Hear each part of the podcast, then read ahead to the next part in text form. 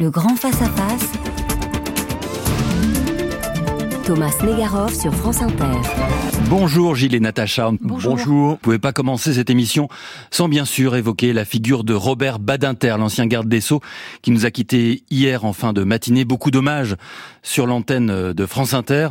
Euh, mais pour vous, et je me tourne vers vous Gilles, Robert Badinter a joué un rôle fondamental dans votre engagement intellectuel mais aussi politique. Oui, si depuis 30 ans je suis engagé dans la vie publique sous des formes très diverses, c'est grâce à cet homme, Robert Badinter, et même très précisément grâce à un livre, L'exécution, que j'ai lu lorsque j'avais 15 ans, qui euh, raconte le procès perdu par Robert Badinter dans son combat contre la peine de mort, et c'est un, un livre qui m'avait profondément marqué.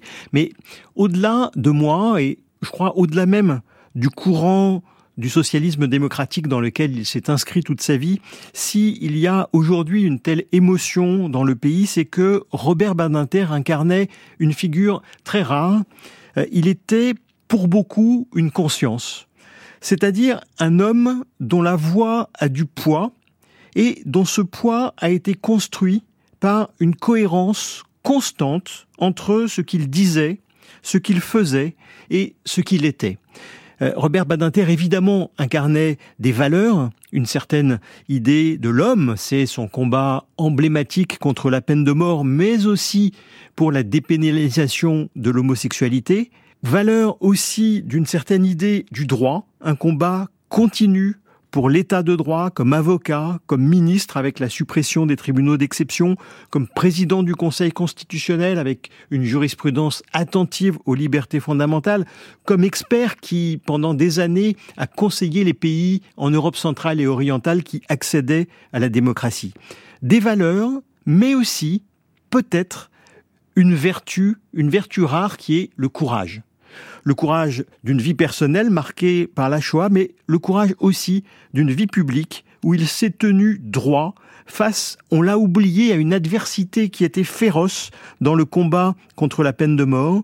Il a parlé fort face à une foule qui huait François Mitterrand commémorant la rafle du Veldiv et donc beaucoup d'hommages, vous l'avez dit, euh, du monde entier sont rendus pour Robert Badinter, hommage mérité, mais je crois que le plus bel hommage que chacun, chacun peut rendre à Robert Badinter, c'est pas seulement d'éprouver de la gratitude pour ce qu'il a fait, mais c'est de se sentir dépositaire de son héritage et de poursuivre son combat pour la démocratie et l'état de droit pour toujours refuser l'inacceptable. Merci, merci beaucoup Gilles. On aura l'occasion évidemment de revenir sur euh, Robert Badinter, son héritage, son legs, euh, la semaine prochaine après notamment euh, l'hommage national. Mais maintenant, c'est l'heure du duel. Après une journée de débats houleux, les députés de l'opposition ont finalement été évacués de l'hémicycle par les gendarmes en milieu de soirée, soit juste avant le vote de la loi qui s'est fait sans eux. Guy-Marius Sagna, parlementaire du parti dissous le PASTEF, est scandalisé du report de l'élection au 15 décembre soit dix mois après la date prévue. C'est un jour donc euh, de deuil pour la démocratie, pour les libertés, pour la Constitution, qui dit clairement que l'Assemblée nationale ne peut pas prolonger le mandat du président de la République ni reporter l'élection présidentielle au Sénégal. C'est pourquoi nous parlons de putsch constitutionnel, euh, de coup d'État constitutionnel. Putsch constitutionnel, coup d'État constitutionnel, ce sont des mots euh, très forts. Le Sénégal, Gilles, longtemps pays modèle de la démocratie possible, souhaitable en Afrique, qui à son tour semble sombrer dans les travers des autocrates qui s'attachent au pouvoir. Oui, cette crise intervient dans un, un contexte dans lequel il y a à la fois, où il y avait à la fois une, ce qu'on peut appeler une récession démocratique dans le monde et une exception sénégalaise. Mm. La récession démocratique, c'était le recul. C'est vrai dans le monde en général, c'était vrai en Afrique et c'est vrai tout particulièrement dans cette zone, puisque si on part euh, de, de l'ouest pour aller jusqu'à l'est, on voit que quasiment tous les voisins du Sénégal, la Guinée, le Mali, le Burkina, le Niger, le Soudan, ont succombé à des putschs il y a peu de temps. En grande partie l'Afrique francophone Et dans le même temps, il y avait une exception sénégalaise, c'est-à-dire que c'était le premier pays en Afrique dans lequel il y avait eu une vraie alternance. C'était un des seuls pays où il n'y avait jamais eu d'interruption du processus démocratique, où il n'y avait jamais eu de coup d'État et où, même après des hésitations, l'actuel président Macky Sall avait renoncé à un éventuel troisième mandat que la Constitution lui interdisait, ce que beaucoup d'autres dirigeants dans le monde n'avaient pas fait. Donc il y avait ce, ce contexte-là et ce contraste-là avec, j'ajoute un dernier point, quand même un paradoxe parce qu'on parle beaucoup de politique depuis quelques jours et on ne regarde pas du tout quelle est la situation économique et sociale de ce pays. Et il y avait aussi une sorte de paradoxe. C'est un pays dans lequel la croissance est forte, depuis maintenant plusieurs années, dans lequel il y a eu un développement des infrastructures, notamment des infrastructures hospitalières, mais où, dans le même temps, chômage des jeunes dans un pays qui est très jeune, qui était très important, des disparités euh, régionales entre les grandes villes et le monde rural, entre le nord et le sud, notamment euh, la Casamance, et des problèmes d'accès à l'eau, de prix de l'électricité qui faisait qu'il y avait un ras-le-bol qui était considérable. C'est dans ce contexte-là qu'est intervenue euh, cette crise dont euh, il faut maintenant, je crois, essayer de donner euh, une lecture. Natacha, peut-être pour la lecture. Pour compléter le tableau que vient de, dresser Gilles, euh, il faut expliquer un petit peu aussi quelles sont les forces en présence. Parce qu'en effet, le président Macky Sall avait donné l'impression d'être le garant de la démocratie en renonçant à se représenter, c'était un acte extrêmement fort.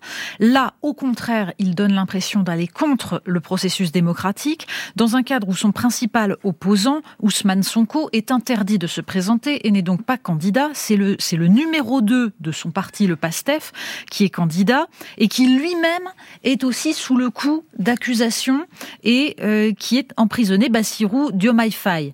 Face à cela, le report du scrutin était demandé notamment par Karim Ouad, qui est le fils de l'ancien président Abdoulaye Ouad, parce que lui-même avait été écarté du scrutin par la Cour suprême pour et il demandait que on réexamine sa candidature.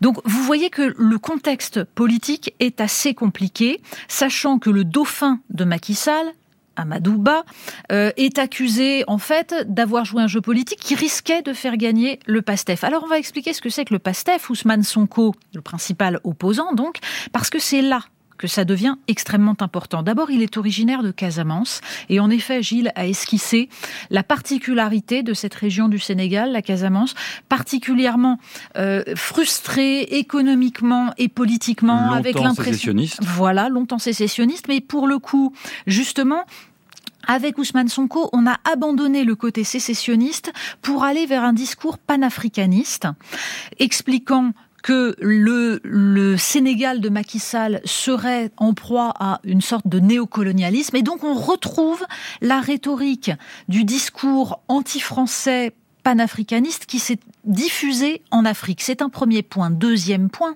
Ousmane Sonko et son parti sont en fait assez proches des frères musulmans. Ousmane Sonko et Bassirou Diomaye sont depuis euh, leur début des gens qui sont extrêmement influencés par des courants islamistes. Dans un contexte où l'islamisme se diffuse au Sénégal, alors même que le Sénégal est un pays qui pratique un islam spiritualiste particulier particulièrement pacifié, mais qui est en proie à des financements d'imams radicaux par les pays du Golfe. C'est tout ce contexte-là qui est en train de jouer, avec évidemment un dernier point sur lequel j'insiste, la presse est très faible au Sénégal, les gens s'informent majoritairement par les réseaux sociaux sur leur smartphone. Vous avez compris où je voulais en venir. Le dernier élément, ce sont évidemment les manipulations par des fake news et ce genre de choses. J'ai entendu dans les mots euh, de Natacha panafricanisme, poussée d'un islam radical, réseaux sociaux avec les fake news. Ça pose aussi la question de la place de la France dans toute cette région. Si on dézoome cette semaine, euh, Jean-Marie Bockel a été nommé par Emmanuel Macron euh, en charge de la stratégie euh, de la réduction de la présence militaire sur le continent. Est-ce que on est en train d'acter finalement avec ce qui se passe au Sénégal aussi et en partie le désengagement de la France et peut-être la fin de ce qu'on a longtemps appelé la France-Afrique et que Jean-Marie Bockel a appelé de ses voeux lui-même d'ailleurs en 2008. Alors deux remarques. D'abord sur la lecture, en fait ce qui est intéressant au-delà du fait que évidemment, l'arrêt d'un processus électoral de manière aussi tardive aussi unilatéral et sur des bases juridiquement aussi fragiles ne peut pas être satisfaisant. Au-delà de ça, on voit quand même trois grilles de lecture qui sont très différentes. Une, c'est une manœuvre politique du président pour se maintenir soit lui-même, soit son parti euh, au pouvoir et pour changer de candidat euh, dans un, temps qui est plus long.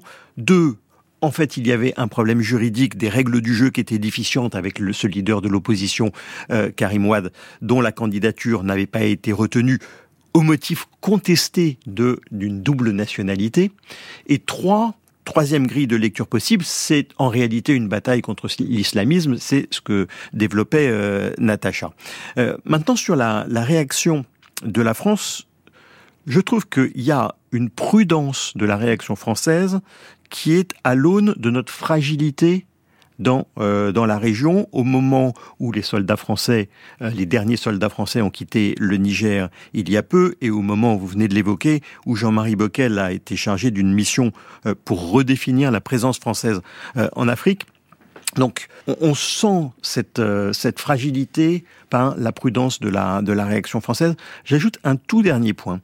Peut-être ce qui se passe au Sénégal pourrait être aussi l'occasion de réfléchir à notre propre situation, non pas en Afrique, mais chez nous. À savoir, est-ce que les règles du jeu électoral à froid ne devraient pas être traitées? Parce qu'il y a un certain nombre de sujets qui sont sur la table euh, en Afrique.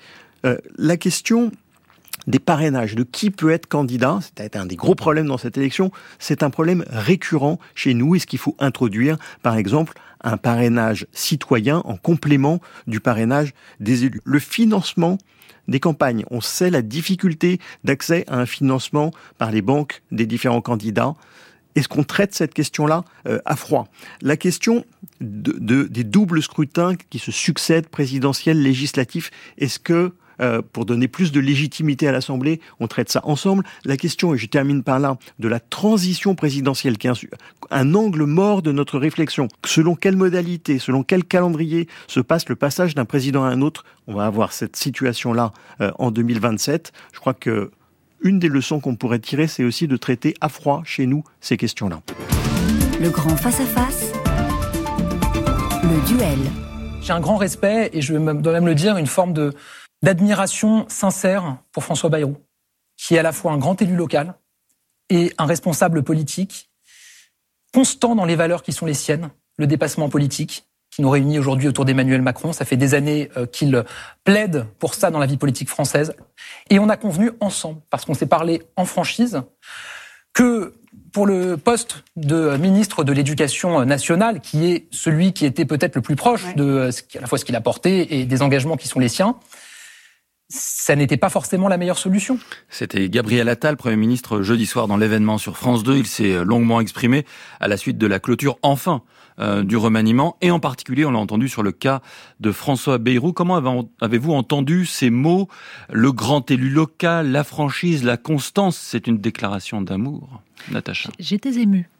Vraiment, jusqu'aux larmes. Bien sûr. C'est euh, Gabriel Attal, euh, disons qu'on a du mal pour l'instant à savoir exactement ce qu'il pense sur beaucoup de sujets, mais on a bien compris qu'il avait intégré l'art de la langue de bois avec une précision absolument admirable. Pour ce qui est de, il y a plusieurs choses frappantes dans cette séquence du remaniement interminable. Premier point, en effet, il y a le, le cas François Bayrou et bien entendu, que les commentateurs se sont immédiatement euh, tournés vers l'hypothèse la plus évidente, François Bayrou rêvait d'un très grand ministère, c'est un caprice personnel, il n'a pas eu ce qu'il voulait et il déclenche donc une crise politique. Certes, et en effet, ses troupes lui ont fait savoir qu'il les mettait dans une position impossible puisque c'est une fois de plus, il a agi seul, sans se soucier de ce que son parti devait faire ensuite. Et euh, Jean-Louis Bourlange, qui a dans ces cas-là toujours beaucoup d'humour et d'intelligence, a publié ce communiqué expliquant que François Bayrou euh, n'avait pas choisi le soutien sans participation, mais avait inventé la participation sans soutien, l'expression était jolie. Pour autant, je crois que cette séquence nous raconte autre chose aussi. Parce que, au-delà des mots superbes et magnifiquement hypocrites de Gabriel Attal, il y a en effet une spécificité du modem et de François Bayrou, et qu'on ne peut pas lui ôter une certaine constance sur un certain nombre de sujets. L'éducation en est un, mais je pense plutôt à la question du rapport euh, entre la technocratie parisienne et le pays, de la façon d'aménager le territoire, de, euh, de combler certaines fractures. La dette la dette, la dette également. François Bayrou. François Bayrou a donc une épaisseur politique et un discours qu'il serait nécessaire pour la Macronie d'entendre. Or, on voit à quel point Emmanuel Macron a une habitude assez étonnante d'humilier volontairement ses partenaires ou les gens à qui il pourrait devoir quelque chose, puisque tout de même, c'est le ralliement de François Bayrou en 2017 qui a permis de rendre possible l'élection d'Emmanuel Macron. Et là, le recevoir sans dire un mot du remaniement au motif que ce serait le Premier ministre qui devrait le nommer est vraiment d'une perversité délicieuse. Voir Gabriel Attal, dont François Bayrou ne voulait pas, lui expliquer qu'on va, on peut lui donner le ministère des Armées, ce qui d'abord est d'un manque de, comment dire, d'un mépris pour euh, Sébastien Lecornu exceptionnel. Je ne comprends pas comment on peut gérer les hommes de cette façon-là et réellement, il y a une question psychologique qui est très particulière. Gilles, est-ce que cette séquence en dit plus sur euh, Emmanuel Macron, Gabriel Attal, mais surtout Emmanuel Macron, que sur euh, François Bayrou finalement elle en dit sur les deux. Donc justement, un mot sur le remaniement, un mot sur, euh, sur François Bayrou. Sur le remaniement, il y a à la fois le, le processus et le résultat. Le processus, Natacha a dit interminable, c'est inédit. Un mois. C'est inédit, hein, sous la Ve République. C'était long à venir et ça a été même distillé au compte-goutte, puisque de manière maintenant euh, assez originale, on avait les ministres au fur et à mesure euh, dont l'annonce était faite sans qu'il y ait le gouvernement au complet. Et je crois que c'est un mélange assez original de désinvolture avec un sentiment d'hyperpuissance d'un président qui se veut le maître des horloges, et de déliquescence et de début d'impuissance, non pas d'hyperpuissance, mais de début euh, d'impuissance d'un président dont c'est le dernier mandat et qui ne peut plus imposer tout et n'importe quoi euh, à, sa, à sa majorité. Donc je crois qu'on a eu les deux. Sur le résultat, au-delà des rééquilibrages géographiques, politiques, institutionnels avec les sénateurs, il y a deux choses qui me frappent. La première, c'est l'instabilité. Euh, on dit toujours la Ve République, c'est la stabilité, et on se moque de l'instabilité de la Quatrième République. Il y a deux priorités qui ont été annoncées par le président de la République dans ce mandat, l'éducation et la santé. Depuis février 2022, donc il y a exactement deux ans, on a eu six ministres de la santé, cinq ministres de l'éducation. Je me suis amusé à regarder sous la quatrième République, donc que l'on moque pour son instabilité, eh bien, si vous mettez à part les périodes de, tout début, qui sont des périodes plus instables, pour l'essentiel de cette période, il y avait un ministre de l'Éducation tous les deux ans. Donc, instabilité paradoxale de la Ve République. Et puis, le deuxième point, c'est il y a une forme d'inconséquence. On avait annoncé le gouvernement resserré. Chacun se souvient de ce premier Conseil des ministres avec cette table euh, resserrée. Là, non seulement on a 35 euh, membres du gouvernement, mais on a des ministres supplémentaires, des ministres délégués supplémentaires, et on a quand même le sentiment d'être un peu pris pour des bonnesses qui posent la question de la confiance dans la parole publique. J'ajoute un tout dernier mot sur euh, François Bayrou lui-même. Il, a tenu un discours euh, que l'on peut partager de, de, critiques, mais il y a quand même là aussi une inconséquence dans le comportement. si on est en désaccord profond avec euh, la politique qui est menée, je reprends le désaccord profond, c'est sa propre formule, euh, pourquoi avoir fait acte de candidature pour entrer au gouvernement et pourquoi rester commissaire général au plan puisqu'il est encore commissaire général au ah plan? on, avait un on a eu le, sentiment qui, vous savez, ces histoires où on se prend le, le, pied sur le râteau et donc dans toute cette séquence, je reprends la, la formule de, de Benabar, c'est un peu la cerise sur le râteau. Joli. Joli. J'ajouterais un, point euh, au milieu de toutes les inconséquences qu'a listé euh, Gilles. Et je reprends mon terme de perversité que j'avais déjà employé euh, autrefois en disant qu'il fallait être tout de même sacrément pervers pour nommer Papendiaï après Jean-Michel Blanquer, quoi qu'on pense de l'un et de l'autre, faire se succéder l'un et l'autre envoyer le message à Jean-Michel Blanquer qu'on le remplaçait par son exact contraire était déjà assez particulier. Et on continue. C'est-à-dire qu'il y a. Vous voulez me dire que c'est un peu étonnant d'entendre Gabriel Attal vanter la constance politique de François Bayrou quand non, je parle de, oui, mais de Nicole Belloubet. Oui. Et je pense que sur l'éducation nationale, qui est censée, on l'a bien compris, être le, le, grand combat de ce second quinquennat, on a une absence totale de cohérence. Je rappelle que Nicole Belloubet euh, qui a une, une, légitimité sur les questions d'éducation. Elle, a, été rectrice, etc. Mais a soutenu la réforme de 2016 de Najat Vallaud-Belkacem et avait à l'époque publié un texte qui vantait donc euh, cette pédagogie de projet, qui parlait de sortir des fariboles sur la restauration de l'autorité et le port de la blouse, qui expliquant qu'il fallait sortir du cadre rigide du cours magistral, laisser du temps et de l'autonomie aux jeunes, c'est-à-dire en fait tout le discours très euh, pédagogie constructiviste qui était en vogue depuis 20 ans et contre lequel était censé s'inscrire Jean-Michel Blanquer d'abord et on l'avait cru le comprendre, Gabriel Attal. Donc de deux choses l'une, soit en fait Nicole Belloubet vient pour mener la politique en laquelle elle croit et donc Gabriel Attal s'est moqué du monde, soit c'est l'inverse, Nicole Belloubet va donc appliquer une politique en laquelle elle ne croit absolument pas. Ou alors, elle a vu la Vierge et a changé totalement de conception de l'éducation. Mais il faut qu'on m'explique exactement quel est le message envoyé aux enseignants, aux citoyens sur l'école, parce que j'avoue que là, je ne comprends pas bien. Le grand face-à-face, le duel.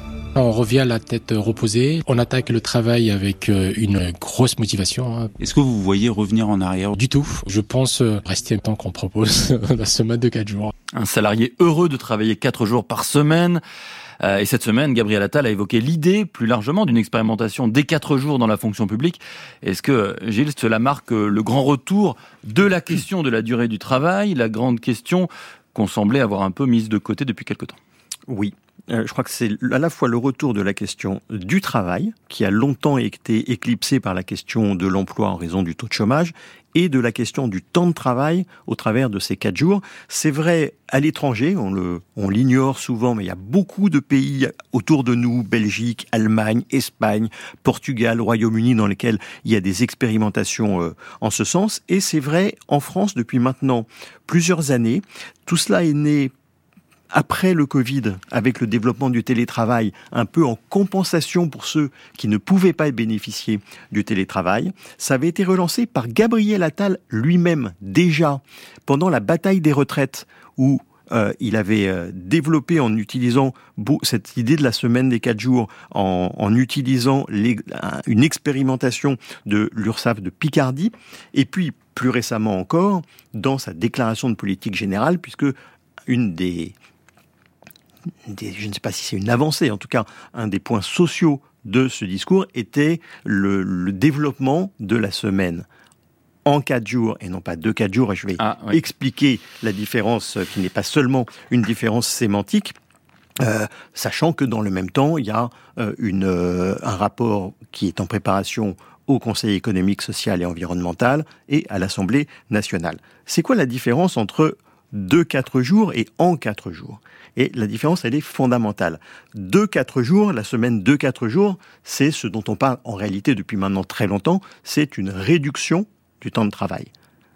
La semaine en quatre jours, ce n'est pas une réduction, c'est une répartition hmm. différente du même temps de travail. Et cette idée de la semaine en quatre jours, je crois qu'elle elle mérite d'être réfléchie, mais il faut, je crois, se poser, disons, deux questions. Est-ce que ça rend la vie meilleure? Juste pour, pour résumer, hein, ça veut donc dire on travaille autant d'heures sur moins de jours, donc on travaille plus longtemps chaque jour. Exactement. C'est je fais, je fais la note de bas de page. Répartition différente et pas réduction. Est-ce que ça rend la vie meilleure? Dans le travail, alors que l'intensité au travail est déjà très forte, et hors du travail, c'est vrai peut-être pour un certain nombre de salariés, mais quand on a des enfants, par exemple, le fait d'avoir des journées plus longues complique euh, la vie, et donc c'est pas très surprenant que là où ça a été expérimenté, la demande sociale a été très faible. C'est à chaque fois, là on entendait quelqu'un qui, je ne sais pas s'il était en quatre jours ou deux quatre jours. Il était en quatre jours. Parce qu'il explique qu'il travaille plus longtemps chaque jour, quand même. Bon, donc, Mais c'est un homme qui, peut-être qu'une femme, ça aurait été différent. Eh, en par tout rapport cas, à la charge. En tout cas, là où ça a été expérimenté, ça concerne il y a très peu mm. euh, de volontaires. Et puis l'autre question, c'est pas seulement est-ce que ça rend la vie meilleure, c'est est-ce que ça rend aussi l'économie plus forte. On sait qu'un des problèmes et un des problèmes nouveaux de l'économie française est d'avoir une productivité qui est plus faible. Lorsque l'on intensifie le travail avec des journées plus longues, le risque est que la productivité euh, s'en ressente. Donc je crois qu'il faut, euh, c'est une piste sur laquelle il faut travailler. Ce dont je suis à peu près convaincu, c'est que il ne faut pas partir d'en haut, de l'État, pour des questions euh, qui touchent à l'organisation du travail. Ça, c'est vraiment des choses qui doivent mmh. être euh, euh, beaucoup beaucoup plus près. Et puis on avait publié, la Fondation Jean Jaurès avait publié deux notes de Sarah Proust sur cette question-là en juin et en octobre dernier qui étaient très intéressantes et dans laquelle elle expliquait qu'il fallait trouver un équilibre entre ce qui reste commun dans le travail, cette question elle est posée aussi par le télétravail, et une tendance à l'individualisation du travail et à la fragmentation des statuts, parce que vous pouvez vous retrouver dans des entreprises dans lesquelles certains sont en télétravail, d'autres mm. travaillent en quatre jours, d'autres ne le peuvent pas, d'autres ne le souhaitent pas, et donc avec une multiplicité euh, des statuts. Natacha, ça pose profondément aussi une question qu'on avait plutôt envie de se poser avant le débat sur les retraites. Vous vous souvenez, on avait beaucoup dit le débat sur le travail, sur ce qu'est le travail était escamoté. On a, on a dit on va repousser l'âge de départ à la retraite avant de réfléchir à ce qu'est le travail. Là au moins, on s'interroge profondément sur ce qu'est le travail. Alors, on a envie de dire en effet qu'il était temps, puisque euh, d'ailleurs j'ai le souvenir de plusieurs débats où nous avions discuté de cela, euh, Gilles et moi, depuis des années, sur l'idée qu'il était temps de ne plus parler d'emploi, mais de parler de travail, et donc de qualité de vie au travail, de, de la façon dont on pouvait l'organiser pour améliorer les conditions. On sait qu'il y a une souffrance au travail très grande, que la France a des statistiques sur les accidents du travail qui sont particulièrement mauvaises, ce qui prouve bien qu'il y a de mauvaises conditions de vie. Euh, Gilles a souligné également les potentiels effets pervers de cette euh, semaine en quatre jours. Et en effet, ça nécessite d'être regardé très précisément parce que euh, ce qui semble séduisant au premier abord peut très rapidement tourner en défaveur des, des salariés. Mais j'ajoute une chose, c'est que oui, ce débat aurait dû avoir lieu avant la réforme des retraites. Il devrait avoir lieu aujourd'hui en dehors des mesures que prend Gabriel Attal et qui, pour le coup, sont toutes en sens inverse de celle-ci, c'est-à-dire dans le sens d'une d'une attaque contre le modèle social et contre l'État-providence. Parce que si l'on se reporte au discours de politique générale de Gabriel Attal, on a l'impression que cette semaine en quatre jours est une sorte de hochet pour faire passer toute une série de mesures qui, elles, vont dans le sens de, euh, on va dire, de du coup de rabais, du coup de rabot, pardon, sur l'État-providence pour combler un problème absolument majeur, à savoir une dette qui a explosé avec des taux d'intérêt qui remontent. Il n'y a plus de marge de manœuvre et donc la dernière chose à laquelle il faudrait s'attaquer, c'est cela. On pourrait citer les, les risques que fait peser la politique de désmicardisation, le recul des bornes d'âge pour l'indemnisation euh, prolongée des, des seniors, euh, la lutte contre les abus des arrêts du travail. Et je suis la première à penser qu'il y a des abus sur les arrêts, sur les arrêts de travail. Pour autant, la façon dont on va lutter contre cela doit être regardé très précisément. Et puis euh, les, délais de, contestation d'un licenciement. Bref, on a très clairement une politique là qui est antisociale. Donc cette question des conditions de vie au travail euh, doit être pensée dans ce cadre-là, me semble-t-il. Gilles, c'est vrai que la question de savoir est-ce que c'est antisocial ou plus social de faire une semaine en quatre jours, c'est la question fondamentale. Parce que le premier réflexe, c'est de se dire, ah bah c'est cool, on travaille quatre jours, donc on a trois jours de, repos. Alors que, hum, sauf que vous l'avez expliqué, si les journées sont encore plus longues et la souffrance est concentrée, on peut s'interroger sur les implications pour la santé euh, physique et mentale des salariés. Oui, je crois qu'en fait, d'abord, Natacha a eu un, lapsus qui était merveilleux quand elle a une politique de rabot ou de rabais. euh, non, je crois que ça veut dire qu'il ne faut pas trop attendre et il faut pas tout attendre de la semaine de 4 jours. Il y a des questions... En 4 jours. En 4 jours. Il y a des questions très lourdes qui sont posées sur l'organisation du travail et sur les conditions de travail. Il est possible que pour une partie des salariés, ce soit une réponse, mais ça ne peut pas être le cas sans doute pour, euh, pour l'ensemble. Et ce qui est certain, là j'insiste sur la question de la méthode, c'est que c'est un sujet qui doit être négocié, qui doit être négocié euh, au plus près. Bien sûr.